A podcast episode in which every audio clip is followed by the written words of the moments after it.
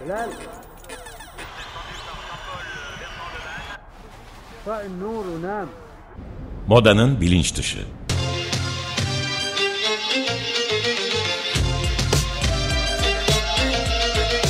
Modanın kültürel tarihi ve güncel refleksleri. Cause you woke up in the morning with initiative to move, so I make it harder. Hazırlayan ve sunan Özge Kanlı. Time has come to Push the button.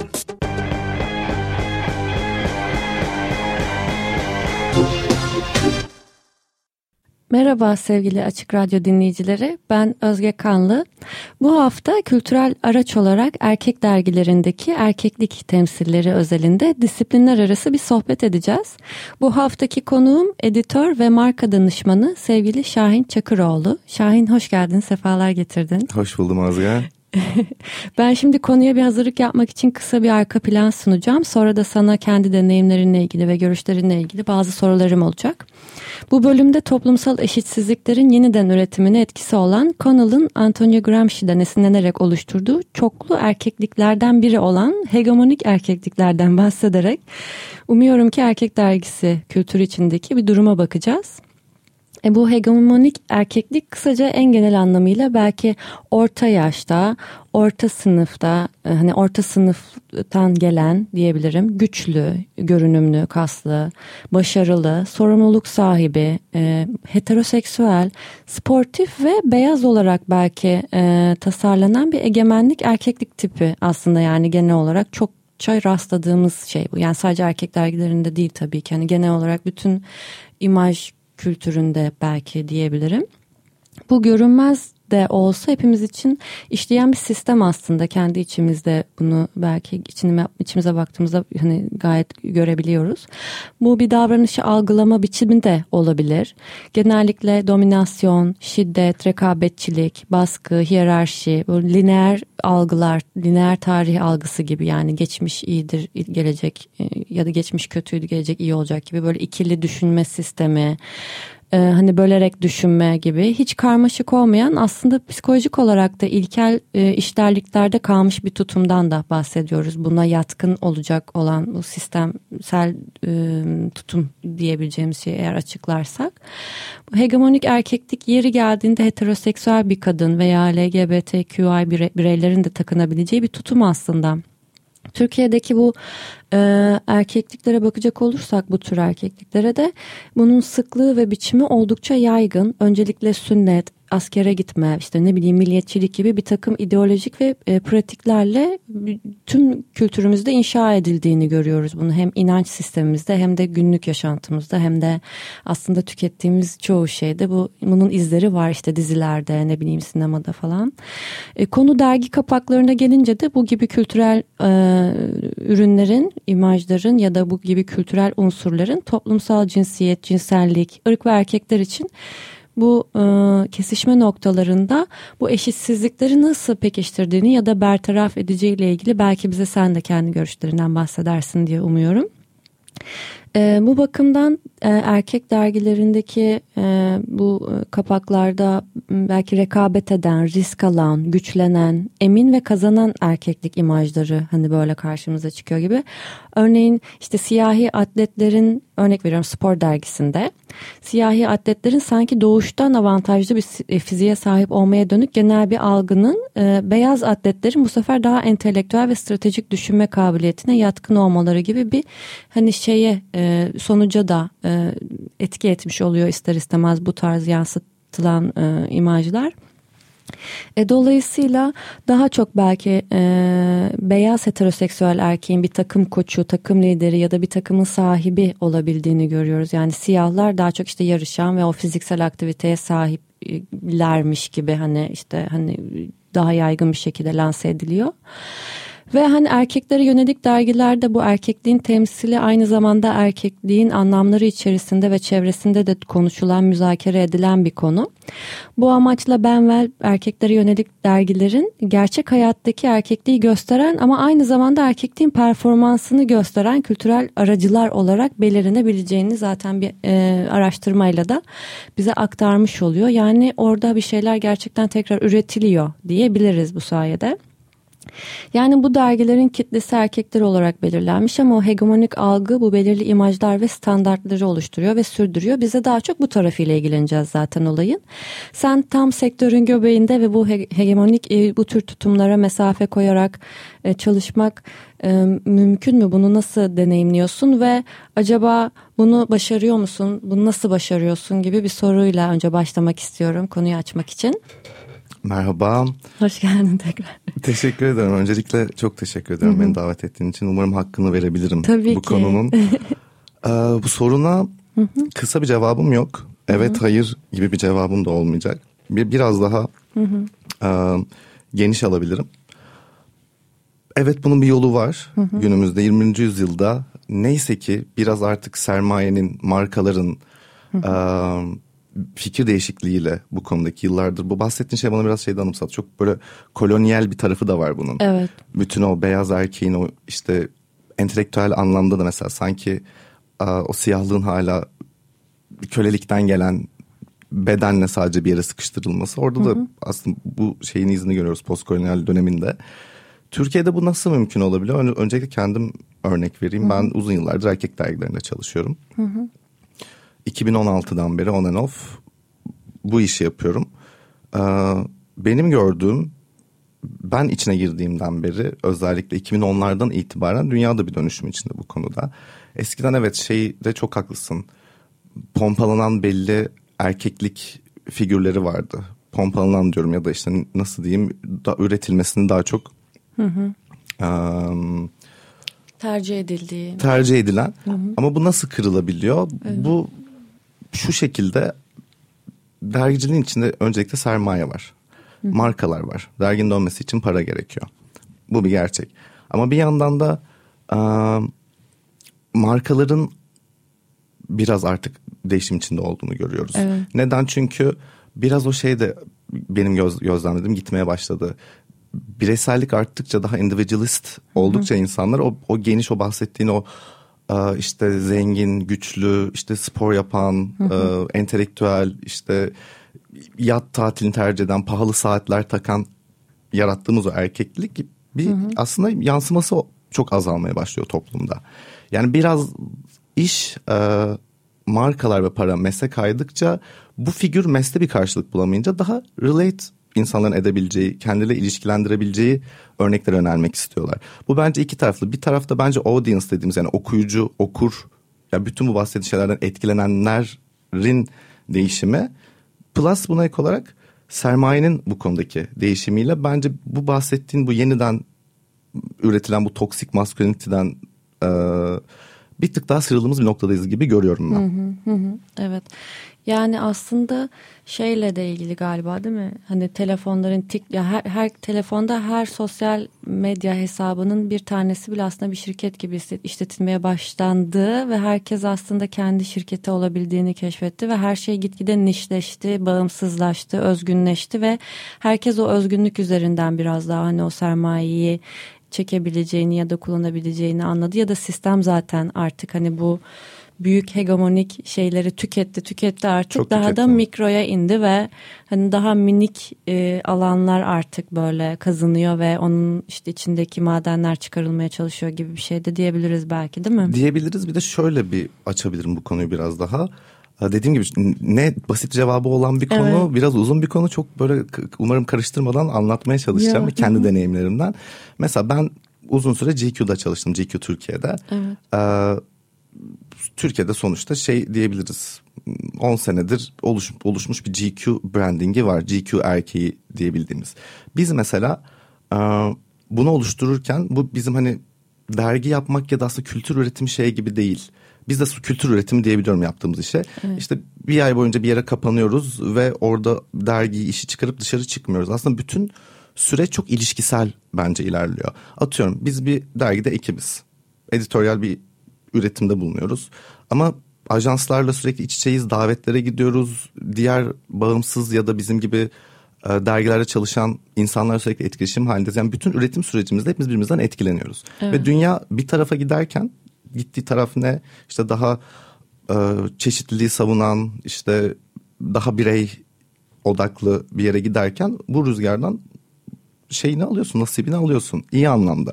Yani ilişkisel de bir tarafı olduğu için aslında bir de bir bakıma özellikle GQ e, örneğinden gidersek Vogue da aynı şekilde hı hı. işte başka yayın grupları da globalde olan ve farklı ülkelerde edisyonları olan yayınların globalden gelen bazı briefingleri oluyor. Hı hı. Mesela ben GQ'dan biliyorum uzun yıllardır bizde hep şey söyleniyor işte erkekliği masaya yatırmak. Bu erkekliğin sıkıntılı tarafları var. Bariz dünyanın hani bir, bu bir ateşse dünyanın üzerinde olan biz buna daha fazla kömür atmamalıyız. Bu ateşi bir anda söndüremeyiz. Ama bu ateşin daha fazla büyümesini engelleyebilecek mesela globalden bize gelen bazı briefler olabiliyor. Bazı konular hmm. erkeklikle ilgili. Atıyorum mesela bunun en güzel örneği şeydir. İşte Harry Styles'ın Amerikan Vogue'undaki kapak şeyi. Hmm. İşte kadın tırnak içinde kadın kıyafetleriyle hı hı. aslında straight olduğunu bildiğimiz bir erkeği o şekilde göstermek gibi. Hı hı. Burada işte o yüzden dediğim gibi şey tarafı da var. Yani sadece bize bağlı da değil. Hem biz kendi aramızda ilişkisel bir şekilde bu üretimi yapıyoruz birbirimizden etkilenerek. Hı hı. Aynı zamanda globalden gelen bu senin anlattığın yanlışların onlar da çok farkında. Senelerdir yaptıkları şeyin ve hani özellikle son 10 senedir bununla ilgili ciddi değişimler var yayın politikalarında. Bu şekilde en azından bu ateşi daha fazla büyütmemeye hı hı. çalışıyoruz diyebilirim. Evet yani yavaş olsa da yine de bir şeylerin değişmeye başladığını ben de hissediyorum. Bir de bir sonraki sorum da bu bahsettiğin şeylerle ba- bağdaştırıp soracağım sanırım. Merak ettim çünkü sen söyleyince. Hiç globalde yani eskiden acaba hani Türkiye'de er, erkek dergisi hani böyle şey aklıma geliyor. Bir Türkiye'nin tarihi de böyle ee, çok sözüm... berbat erkek dergileri evet. kapakları mesela sana söyleyebilirim şu an. Hmm. Çok playboy vari e, kadını Ateşi. objeleştiren hmm. çok e, nasıl diyeyim şu an asla nasıl buna birileri hani bir kişi değil koca bir ekip nasıl buna okey demiş ve bu kapak bu içerik çıkmış diyebileceğin çok fazla şey sayabilirim hmm. sana. Evet, Özellikle yani, 90'larda 90'larda çok fazla. Şey aklıma geldi. Yani e, kendi tarihi zaten birçok noktadan e, nasıl yani kısırlaştırılan ya da söz, e, sözüm ona hani idiş edilen bir coğrafyada yaşadığımız için her anlamda yüzleşmedir. Yani hani kendi tarihselliğimizle bile e, tam anlamıyla yüzleşmediğimiz için bu kend, bu bahsettiğin şeylerin genelde e, mesela globalden gelmesi bu reflekslerin hı hı. veya sürekli ona bağlı kalmak da bence bunu etkiliyor galiba değil mi? Hani kendi ritmimizi ve kendi müziğimizi bir türlü e, Tabii burada muyuz? bir şeye çok büyük aslında iş düşüyor o dergilerin ekiplerine. Çünkü o globalden gelen e, brief'i senin burada lokalize etmen gerek. Yani hı. olduğu gibi çünkü bir Amerikan kültürünün olduğu gibi ya da Amerika'nın şu an konuşulan hot topic erkeklik hı. konusunu direkt buraya entegre edemezsin. Burada orada işte iş biraz ekiplere düşüyor. Hı. Evet belki birazcık daha fazla. E, Biz mesela o noktada şeyi örneğini verebilirim. E, GQ'dayken mesela hı hı. Yanlış hatırlamıyorsam benim bildiğim iki sene boyunca aralıksız olarak medya partneriydik UN Woman'ın. Bu ne demek mesela GQ gibi bir erkek dergisinin içinde UN Woman'ın işte o seneki en büyük konusu neyse e, He for She'yle özellikle biz hı hı. çok fazla iş yaptık. Bir işte ekip eğitim aldı. Bunu hmm. hatırlıyorum ben mesela UN Women'dan işte to, şeydi hatta o e, toplumsal cinsiyete dayalı medya atölyesi yapmıştık. Hmm. Ben bile mesela çoğu şey bildiğimi sanıyordum ama bilmediğim çok şey varmış. Kullandığımız dille ilgili, görselle ilgili. Bunun zaten iki tarafı var. Hem görsel hem içerik tarafı. Evet.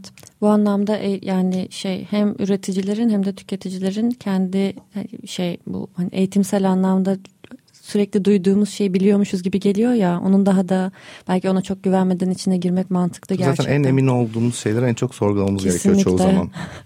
bir de sana şey soracağım e, bununla bağlantılı olarak şimdi Esquire'de e, e, evet. görev alıyorsun. E, Esquire'in şu zaman e, seninle iletişime geçmemizin de nedenlerinden vesilelerinden biriydi o. Orada bir içerik dönüşümü şu evet. an gerçekleştiriyorsunuz. Daha entelektüel, daha yazı odaklı değil mi? Metin odaklı. Kesinlikle. Ondan sonra daha kurgusal şeylere yer verilebilecek. Daha insanların belki kendi hem bilinç hem de bilinç dışlarını bir şekilde on, o, o öznelliği yazıya aktararak. Mesela bunun çok güzel bir örneğini sen verdin oluyor. bize. Henüz evet. çıkmasa da muhtemelen bir iki hafta içinde dergi çıkacak. Özge'nin çok güzel bir bilinç akışı yazısı var Esquire'da. Buradan da şimdiden şeyini yapalım. Evet.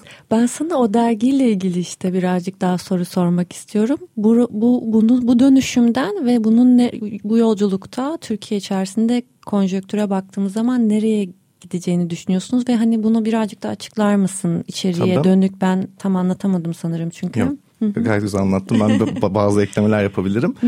Ee, Esquire'da biz şöyle bir dönüşüme gittik. Ee, Esquire aslında Amerikan da Hearst grubuna ait bir dergi. Aslında daha ayakları yere basan entelektüel, e, article ağırlıklı yazıların çok olduğu bir dergi. Ama Türkiye'de uzun süredir böyle değildi. Şimdi biz Ali Tufan Koç'un aslında projesi bu. Onunla birlikte GQ ekibinden de tabii insanlar var. Birlikte çalıştığımız, eskiden başka işlerle birlikte çalıştığımız. Tekrar bir ekip olduk Esquire'da ve bir bu şekilde bahsettiğim gibi dönüşüme hı hı. sokmaya çalışıyoruz şu an. Hı hı. İlk sayısı ne zaman çıkıyordu? Muhtemelen haftaya raflarda olacak. Şahane. Lansman sayısı. Merakla bekliyorum ben de.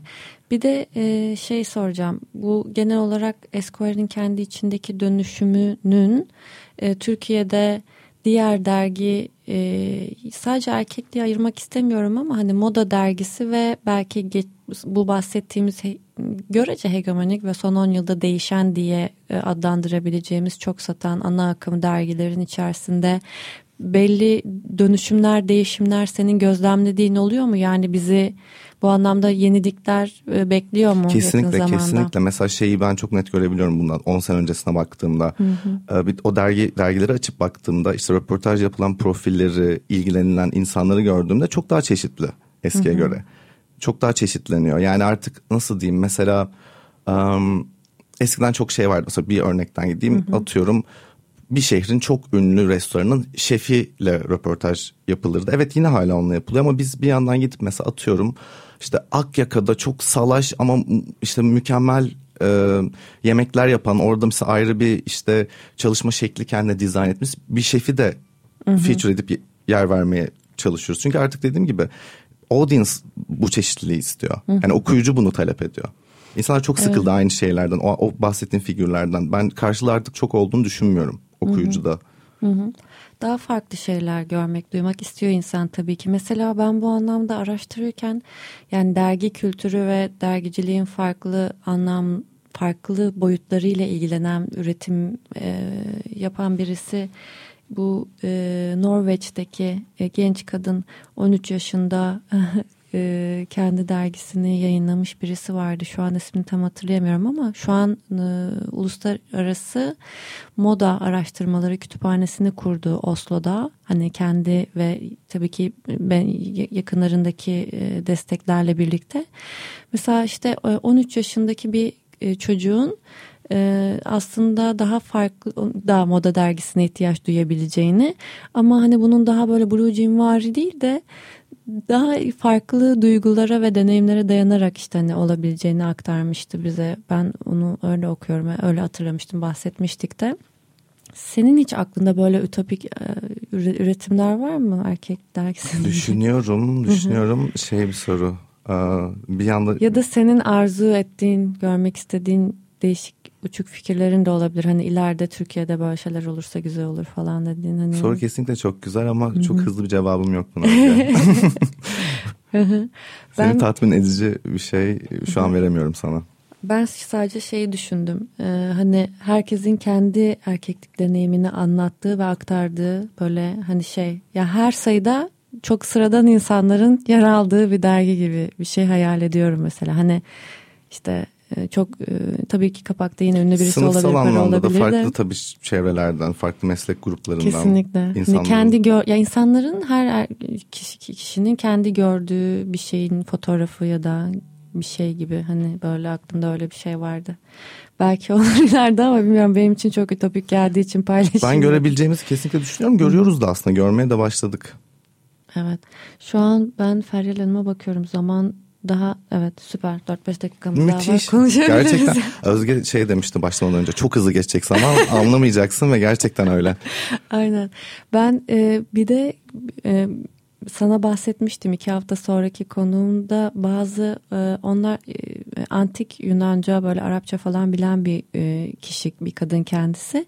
Geçmişte İstanbul e, da sadece İstanbul'da basılmış bir gazetede karikatürlere konu olmuş. Böyle şeyler var hani kadın korku ya kadınların korktuğu şeyler işte mesela örnek veriyorum e, bir işte şalvarlı birini görünce korkuya kapılıyor falan bir kadın gibi. Böyle çok ilkel korkular aslında ama hani görünüşün imajın tarihi gerçekten Ama onun şöyle yayınlardan bir yeri şeyi bana çok anımsattı söylediğin şey. İstanbul'la ilgili şey var. Özellikle galiba yanlış hatırlamıyorsam Lale Devri'yle e, Tanzimat arası ciddi bir kadın korkusu var toplumda. Mesela kadın toplumsal hayata çıkmasıyla birlikte yani atıyorum işte Lale Devri'nde ne oluyor? İşte kadınlar da dışarıda e, toplumsal hayatın içindeler. Ve erkekler buna alışık değil ve ciddi mesela edebiyatta her yerde görülen işte resimlerde bir kadın korkusu mesela. 200 seneye yakın sürmüş mesela bu. Gerçekten ilginç. Yani ben birazcık daha bu konuları araştırmaya başladığımda arkasında muhakkak bir tarihi kriz buluyorum yani. Tabii Hani- tabii biriken travmalarımız da oluyor. Evet. Bunlar çok böyle şey aslında bakıyoruz mesela işte Türkiye'de erkekliği konuşmak için gerçekten ya da kadın erkek ilişkisini konuşmak için çok çok çok geriden gel- gelmemiz gerekiyor. Çok çok Evet. Yani çok lineer bakmak taraftar değilim bu tür şeylere ama bir tık gerçekten o hani sayı doğrusu gibi buradan alıp take zamandan biraz geriye götürmemiz gerekiyor tam olarak durumu anlayabilmek için. Gerçekten öyle. Bu programı da zaten biraz galiba o yüzden yap, yapıyorum. Yani hani çünkü şöyle bir şey oluyor. Bir şeyi düşünmeye başladığım zaman ister istemez onun kendi tarihselliğine götürüyor beni ve onun diğer disiplinlerle bağını gördüğüm zaman bu beni çok hep her zaman şaşırıyor, Bir şaşırtıyor de bize diyebilirim ya. öğretilen ya da işte şey daha a, o ım, ana akım tarih var bir de. Bir de bu Evet. tür konulara daldığında aslında sosyal tarih çok a, hala benim beni çok heyecanlandıran bir şey. Ben sosyal tarihi çok seviyorum. Ve burada zaten ana akım dışına biraz çıktığında bu konularda aslında çok daha farklı olduğunu görüyorsun işlerin bize öğretilenden ya da akademide bile aslında kendine az yer buluyor. Ve kesinlikle. Mesela moda tarihi ya da işte moda psikolojisi, moda sosyolojisi. Hani bu tarz konular ya da işte bir kült yani kültürel tarih evet tamam okey ama onu nerelerden alıp yapıyorlar falan. Hani bunlara dair e, bence daha e, ayakları yere basan bölümler olsa mesela hani şu an şu çırpınmalarımız belki değil mi daha güzel daha fazla Türkçe makale bulsak hani Çok e, disiplinler arası konular bir de bunlar aslında Evet. kesinlikle çok da keyifli olur. Yani sosyal Ya nedense kuvvetli moda işte hep böyle daha hani lak, ya, ya böyle çok lüks tüketim e, ve hani promosyon Ama aslında şeyi mantığı bilmiyorlar ki o bütün ya da sabah tüketim programı arasında böyle gidip gelmiş Türkiye'de toplumda yani. yer alan herkesi etkileyen bir şey aslında. Yani hep o bir örnek verir ya işte sen atıyorum Chanel'in, Prada'nın e, bir sezon önce gösterdiği şey belki sen hiç sonra alamayacağın, ulaşamaz, alamayacağın için ulaşılamaz geliyor olabilir ama oradaki üretilen o kültür senin kendi bütçenle satın alabileceğin tasarıma doğrudan etki ediyor aslında. Evet. Ya hayatın iç, hayatın çok içinde herkesin. Öyle gerçekten. Zara da biraz öyle yapıyor zaten ve hatta onun bebekleri diyebileceğimiz birçok Tabii, marka da tabii. aslında yani. Hani- Yapıyorlar bunu. Hani sanki onu giyiyormuş gibi. Devler bir şeyi belirliyor. O devler diyorum tırnak içinde. Ee, onların yarattığı o estetik algının mese ulaşmasında aslında bu bahsettiğin diğer türlü daha ulaşılabilir, erişilebilir markalar yapıyor. Evet. TikTok. TikTok kesinlikle TikTok üzerine ayrı bir bölüm yapmalıyız. Evet ya TikTok başka bir bölümü hak ediyor bence de. Anlamamız gerekiyor orayı çok acil. Kesinlikle çok Belki çabalıyorum. TikTok'ta yaparız. Çok program. çok çok emek emek veriyorum ama tam olarak beni alamadı hala. Benim de yok itiraf ediyorum. Ama düşünüyorum yani hani. Ama bir şey gibi böyle sinsice bekliyorum orada. Mutlaka takip ediyorum, içeriklere bakıyorum. Eminim hazır olacağızdır birkaç yıl içerisinde. Ya da belki hiç hitap etmeyecek bize. O da olabilir. Hiçbir Doğru. zaman içinde yer alamayacağız belki de. Olsun konuşması bile çok zevkli bence. ya da sadece konuşması diyebilirim. Programımız bitmiyor galiba. evet bitmek üzere. Uzatıyoruz birazcık Müthiş. daha varmış gerçekten. Müthiş vaktimiz varsa. E- evet, Başka her bir şeyi merak ettiğin bir şey var mı. Özgeciğim? Ne kaldı geriye? Aslında var da ne kadar sorabilirim diye şu an endişeye kapıldım. Hadi gönder. TikTok'a da girince.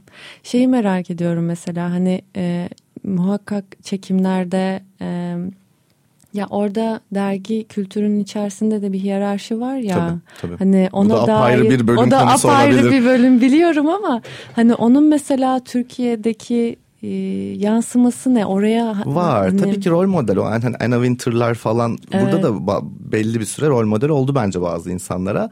Ben o tırnak içinde dinozorların tam gitmeye başladığı dönemde başladım yayıncılığa. Hmm. Biraz şanslıyım. O yüzden şimdi bütün bu yarım saattir Cool konuştuklarımızda cool bir yandan konuşabiliyorsun. düşünürken şeyi düşünüyorum bir yandan. Bunları e, anlattıklarımı düşününce acaba benim hikayem çok mu e, nasıl diyeyim exceptional bir hikaye. Çünkü bir başkasının muhtemelen başka türlü tanıklıkları Tabii olurdu ki. ama benim benim gördüğüm ben mesela o figürlerin tam gitme e, elendiği döneme denk geldim sektörde. O yüzden Şanslısın. şanslıydım. Daha kendi yaşıma yakın insanlarla çalışma imkanı buldum. Hep yani maksimum düşünüyorum genel yönetmenim benden. Maksimum 7-8 yaş büyük olmuştur ya da 10 yaş büyük olmuştur.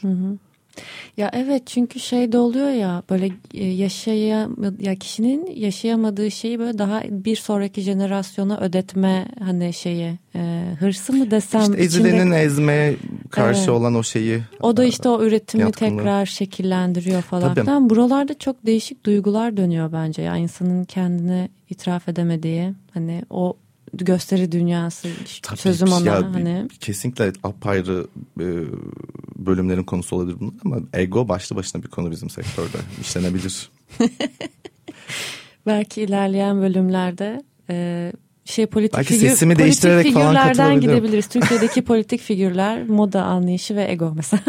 Kesin birleştirebiliriz Bunu TikTok programı ya. TikTok programı. Her şey çok karıştı şu an Özge. Evet tamam şimdi kapatıp kapatma vakti geldi o zaman. Ben geldiğin ve bu yani zaman ayırdığın için ve e, tabii ki yani hani düşüncelerini ve fikirlerini paylaştığın için e, büyük cömertlikte çok teşekkür ederim. Ben teşekkür ederim. Çok keyifliydi. Çok keyifliydi Umarım gerçekten. şey hakkını verebilmişimdir Evet, bu güzel evet, konumun. Oldu bence. Sevgili Feryal Hanım'a teknik masada çok teşekkür ediyoruz bize Çok yardımcı teşekkürler olduğu efendim. için.